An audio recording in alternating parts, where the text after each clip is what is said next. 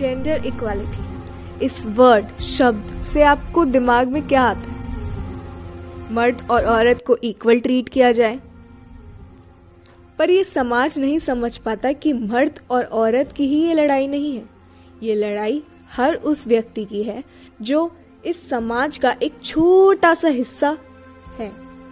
सिर्फ़ मर्द और औरत का ही ये समाज नहीं है। ये समाज उनका भी है, जो शायद किस बंद कमरे में समाज की नज़रों से दूर रहकर खुश रहते हैं। जी हाँ lesbian gay bisexual transgender L Q social media पर पोस्ट ज़रूर कर देंगे, पर बात नहीं करेंगे। ओ sorry for likes comments and followers के लिए, है ना?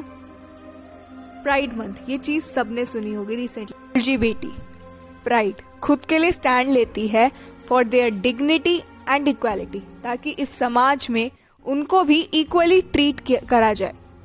पर तुम तो उनको ऐसे ट्रीट करते हो जैसे, खैर, छोड़ो। 2020 मॉडर्न स्मार्टफोन्स फिर भी सोच पुरानी?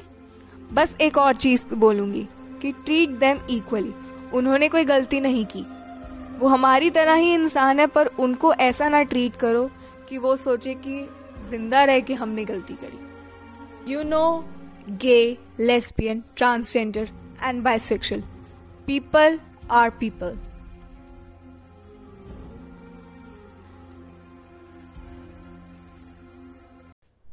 तो इसी के साथ आप सभी को मिलती हूँ अगले हफ़्ते किसी एक नए टॉपिक के साथ। तब तक अपना ध्यान रखें। थैंक यू शुक्रिया।